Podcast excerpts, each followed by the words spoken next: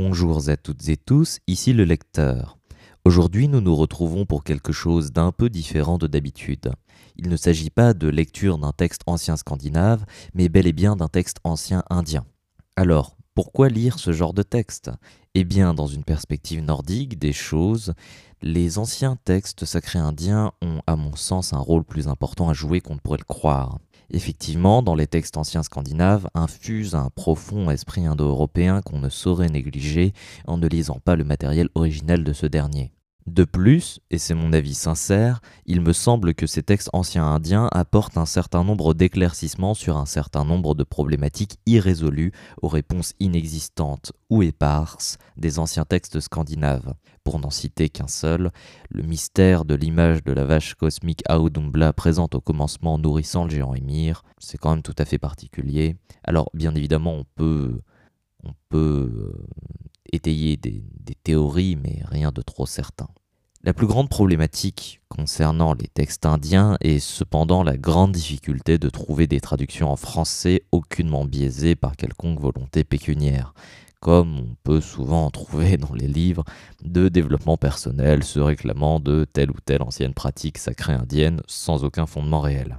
C'est dans cet esprit que j'ai décidé de lire aujourd'hui l'introduction aux hymnes spéculatifs du Veda, proposée et traduit par Louis Renou en français depuis le sanskrit. Cette vidéo servira de cadre dans lequel suivront les différentes lectures des hymnes en eux-mêmes qui arriveront plus tard sur la chaîne. Je profite de cette brève interruption afin de vous signifier que tous mes enregistrements sont aussi disponibles sous forme de podcast sur Encore et Spotify. Lien en description de cette vidéo. Ainsi commençons la lecture. Introduction aux hymnes spéculatifs du Veda. Les monuments littéraires les plus importants dont se compose le Veda, cet ensemble massif de textes documentant la religion indienne sous sa forme la plus anciennement connue et accessible, sont les Rig Veda et la Tarva Veda.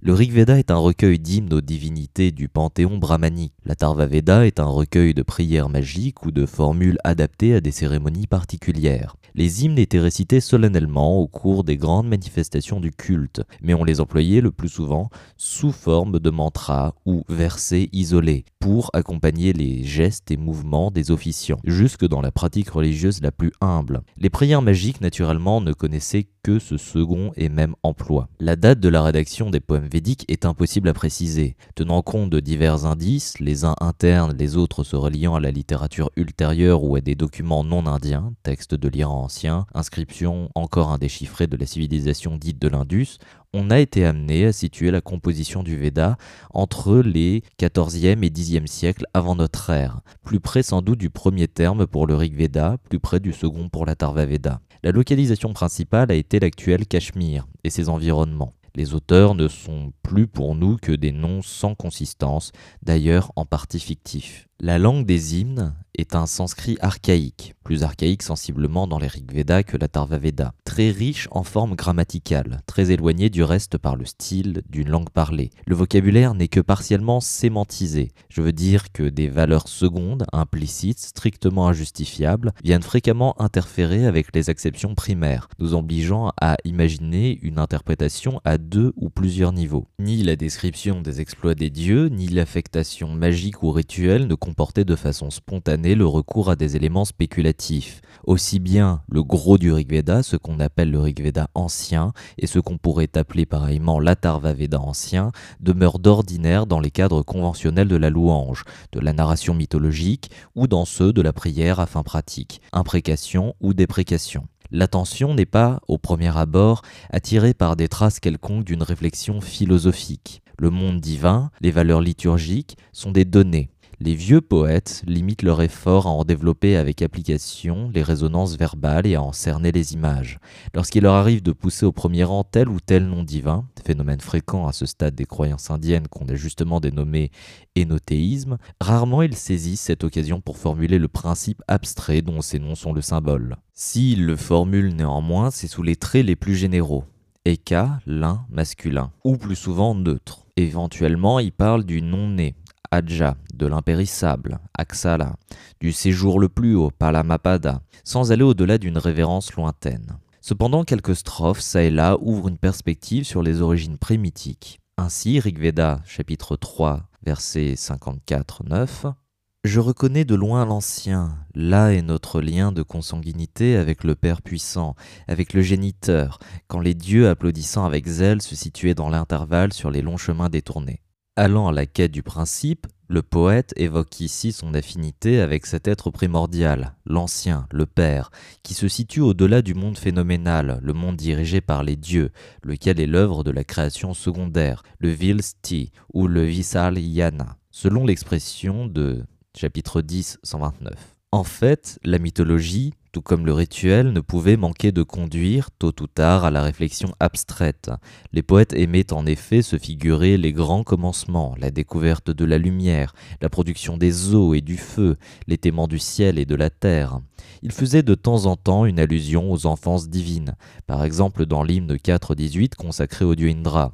En vertu même de l'énothéisme, ils étaient incités à poser un réseau de corrélation entre le monde céleste et le milieu humain, sacrificiel ou profane. Comme Bergen l'a montré autrefois, c'est la partie solide de son œuvre, toute entité divine vient aboutir plus ou moins complètement à l'image du feu, Agni sous ses diverses manifestations, ou celle du soma, la plante dont le jus sert de liqueur oblatoire. Laissant de côté un instant les autres implications que suggèrent les hymnes, on peut dire que, sur un certain plan, tout se ramène dans le Rig Veda à des combinaisons entre les diverses modalités d'Agni et de Soma, à des correspondances entre ces entités et les activités humaines.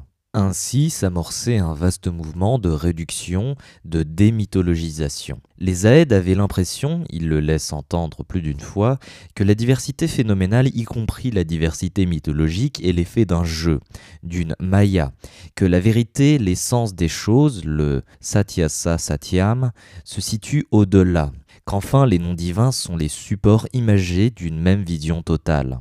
Les vers des Rigveda 9.86-29 expriment par exemple l'identité du soma et du cosmos. Tu es l'océan, ô poète, ô soma omniscient. À toi sont les cinq régions du ciel dans leurs extensions. Tu t'es dressé au-dessus du ciel et de la terre. À toi sont les luminaires, le soleil, ô soma clarifié. En un autre passage, c'est la déesse Aditi, figure élémentaire indécise qui devient le séjour des identifications. Rigveda 1, 89, 10. Aditi est le ciel, Aditi le domaine aérien, Aditi la mer et aussi le Père et le Fils, Aditi tous les dieux et les cinq peuplades humaines, Aditi ce qui fut, Aditi ce qui sera. L'image du cygne, qui siège dans le ciel clair, Rigveda 4, 45, est si aisément interprétable en termes conceptuels que la strophe a été utilisée dans les Upanishads comme témoignage de l'affirmation védantique. Il a fallu un laps de temps pour que ces tendances isolées se condensent en poèmes unitaires et nous mènent cohérents. On suppose à bon droit qu'une longue durée s'est écoulée entre le Rigveda ancien et le Rigveda récent, entre l'Atharva Veda magique et l'Atharva Veda spéculatif. Cette séparation chronologique prend appui non sur la nouveauté du contenu, ce serait un cercle vicieux, mais sur des arguments linguistiques ou d'autres données de formes et de fond. Le Rigveda récent, englobant la majorité des hymnes du dixième cercle et plusieurs autres surajoutés au fond primitif, nous met dans une ambiance toute nouvelle. Les mythologies s'estompent et se fige, l'accent se porte sur les pouvoirs abstraits et les forces élémentaires. La recherche des origines prend le pas décidément sur la description et la narration. Dans la Veda, il n'existe à vrai dire pas de différence de forme aussi tranchée entre la portion magique, occupant les sept premiers livres, et les livres 8 à 18 qui amplifie et généralise les tendances du Rigveda spéculatif. Mais la présence d'hymnes en prose, la fréquence des formules en Ya et Veda qui reviennent à dire on devient ce qu'on adore, celui qui sait ainsi, autrement dit, celui qui sait d'un savoir transcendant, suffisent à souligner l'écart avec la Veda magique, l'approximation au style des Brahmanas. Ici, l'exaltation du principe suprême se développe à plein. La dénomination privilégiée en est désormais Brahman, le terme qui au point de départ signifiait formule ou formulation par excellence. Des images variées jaillissent sans cesse pour en alimenter la substance. C'est l'été cosmique qui soutient le ciel et la terre, le souffle, physiologique et atmosphérique, la vache originale au virliage, des noms plus inattendus assument cette fonction. Ainsi, l'étudiant brahmanique, les reliefs du repas rituel, la lanière de miel.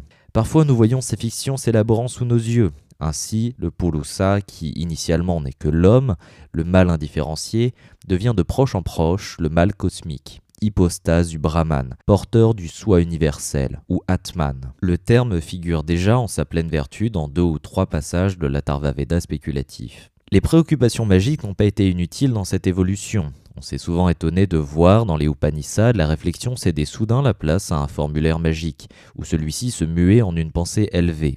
On a cru à des interpolations, à des couches textuelles successives. En réalité, les vieux auteurs n'éprouvaient pas comme nous cette différence de qualité. La magie fournissait justement l'élan qui permettait le transfert des phénomènes d'un clavier à un autre. Une manière de transsubstantation, les corrélations magiques étaient le cadre naturel des correspondances entre macrocosme et microcosme. Ainsi, le motif de la distribution des membres ou des organes du corps entre les entités du monde extérieur, type que ton œil aille au soleil, que ton souffle aille au vent, est à la fois un motif magique et un motif spéculatif. De même, la réflexion sur les saisons, celle si populaire dans la Tarva Veda, sur les Orients. Il n'y a pas eu de révolution, pas de choc extérieur pour expliquer l'imprégnation du Veda par des thèmes notionnels, mais bien plutôt une évolution progressive et naturelle, une sorte d'épuration. Dans la recherche d'un principe et de son support, le Sablaman, ou le Brahman rendu sensible aux yeux, les poètes se sont arrêtés de préférence au schéma cosmogonique. À l'époque des Brahmanas et des Upanishads, nous voyons en bien des passages un développement rituel ou philosophique, s'amorcé par un épisode de cosmogonie. Type, en ce temps-là, il y avait que le non-être. C'est un cadre sinon obligatoire, du moins attendu et préféré. Or, les principaux hymnes dans le Rig Veda récent qui retiennent ici notre attention sont eux aussi les fragments de cosmogonie. Le séjour est celui de l'onde primitive, milieu inerte, distinct des eaux fécondantes d'où naîtra l'embryon d'or.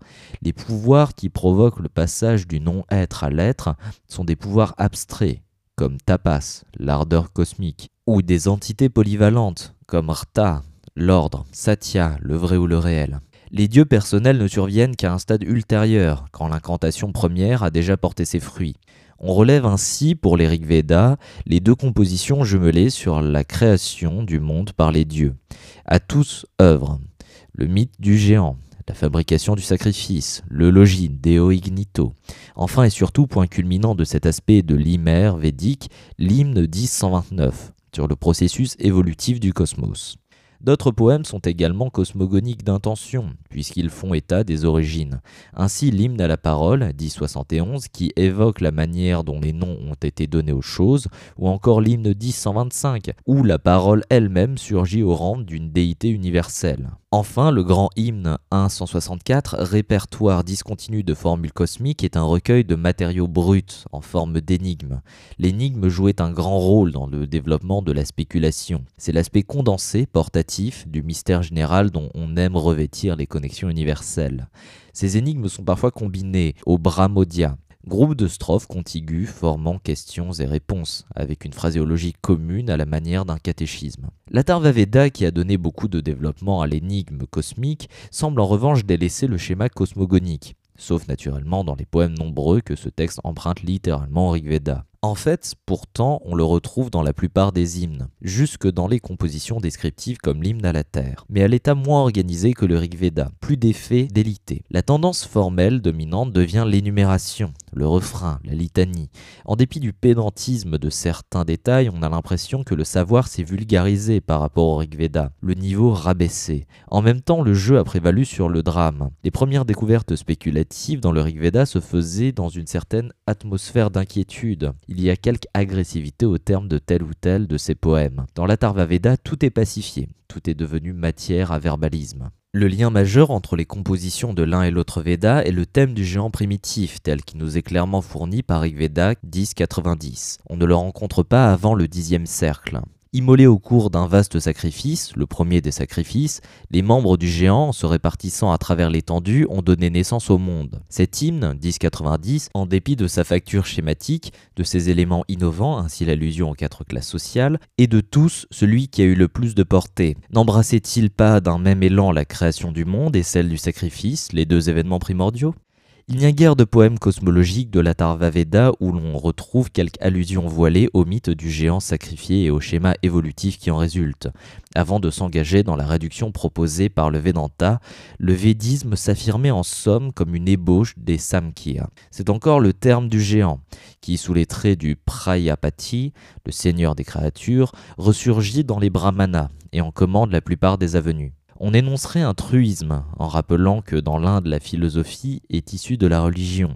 Ce qu'il faut dire est que le sacrifice sanglant, somme des manifestations du culte, a été conçu comme le siège de la création du cosmos, mieux que le siège comme la force qui a mis en branle cette création. C'est par lui que le Purlusa, l'homme, est devenu le support du Brahman. Le corps humain tel qu'on le décrit, dans la Veda 10.2, n'est autre que celui du géant immolé, l'entrée successive des divinités dans le corps, l'irruption des facultés et des pouvoirs prestigieusement évoqués dans l'hymne, prépare la voie à la possession de l'homme par l'Atman Brahman. Mais tout ce mouvement était rendu possible parce que de longue date, les poèmes avaient eu coutume de considérer les actes sacrés comme des imitations des phénomènes naturels, parce qu'en faisant cela, ils reproduisaient ceci, et partant s'assuraient un certain pouvoir sur ceci. La spéculation védique, vue de cet angle, est le renversement aisé et naturel des positions tenues par les premiers poètes naturalistes ou ritualisants. Certes, cette spéculation ne se résume pas dans le thème du géant. Nous avons recueilli dans la présente anthologie quelques poésies d'un tout autre caractère. Ainsi, l'hymne à la terre, qu'il eût été pénible de mettre d'ailleurs en raison de sa grande beauté littéraire, une composition comme l'Atharvaveda 4-6 à Varuna, qui dégage éloquemment certaines valeurs éthiques sous-jacentes à l'appareil mythologique, des spécimens de poésie funéraire abordant ça et là une donnée eschatologique, enfin des dialogues qui, derrière l'aspect de ballade, évoquent aussi des intentions non purement figurative, le chant alterné du premier homme et de la première femme, ou celui du prince mortel épris de la nymphe céleste. Au total, la pensée védique apparaît comme restreinte dans ses moyens, dans ses préoccupations, mais sa forme floue son expressivité à multiples faces ouvre le champ à tout un monde de suggestions. Les Upanishads, qui annoncent le Vedanta classique, sont toutes imprégnées de l'antique spéculation qu'elles approfondissent et intériorisent sans en rien laisser, pour ainsi dire, d'inexploité, d'inexploré. On y retrouve notamment les schémas cosmogoniques, les corrélations, le thème de l'entrée, l'Atman conçu comme un prodige, Yaksa enfermé dans la citadelle pure du corps, etc. Le Bhagavad Gita, beaucoup plus tard, reprendra ces mêmes fictions. Ce n'est pas un jeu de déceler dans les textes les plus anciens de l'Inde le premier chaînon d'une longue continuité, constatation qui ne doit pas nous inciter à abolir la distance séparant ces lointains essais des systématisations, des simplifications, aussi dues aux âges ultérieurs. Les hymnes du Veda ont été traduits un grand nombre de fois, en partie ou en totalité dans diverses langues, de l'Europe ou de l'Inde. Pour le Rig Veda, la traduction allemande de Gellner fournit la mise au moins la plus exacte qu'on puisse attendre de l'état actuel de la philologie. Pour la Tarva Veda, nous sommes bien moins munis. Du moins, la version anglaise de Whitney Landman donne-t-elle toute la base littérale souhaitable. Les hymnes dits philosophiques ont fait l'objet de traductions et de commentaires séparés, jadis par De et par Sherman. Rappelons encore que si le texte du Rig Veda est verbalement assuré, celui de l'Atharva Veda est dans une condition semi-fluente, qui par malheur n'est que rarement améliorable. Les notes que nous donnons sont en principe élémentaires, comme le sont les introductions particulières aux hymnes cités. Quelquefois pourtant nous sommes allés plus loin qu'il n'était strictement nécessaire, notamment quand il s'agissait de marquer les connexions entre tel ou tel verset, surtout des versets de la Tarvaveda ou tel ou tel passage de l'Upanishad. Même pour mieux montrer la parenté de ces textes, nous avons terminé par deux poèmes qui sont en fait des Upanishads, quoiqu'ils aient été incorporés dans un troisième grand recueil voué au formulaire liturgique, le Yajur Veda. Ainsi, nous finissons la lecture de l'introduction aux hymnes spéculatifs du Veda. D'ici peu de temps, vous retrouverez donc des hymnes spéculatifs du Veda, du moins des extraits bien évidemment, et j'espère que du coup cette introduction vous aura permis d'avoir un, bref aperçu ou, je dirais un, un cadre de pensée dans lequel mettre ces différents hymnes qui arriveront sur la chaîne. C'était le lecteur, lisez, aimez, partagez.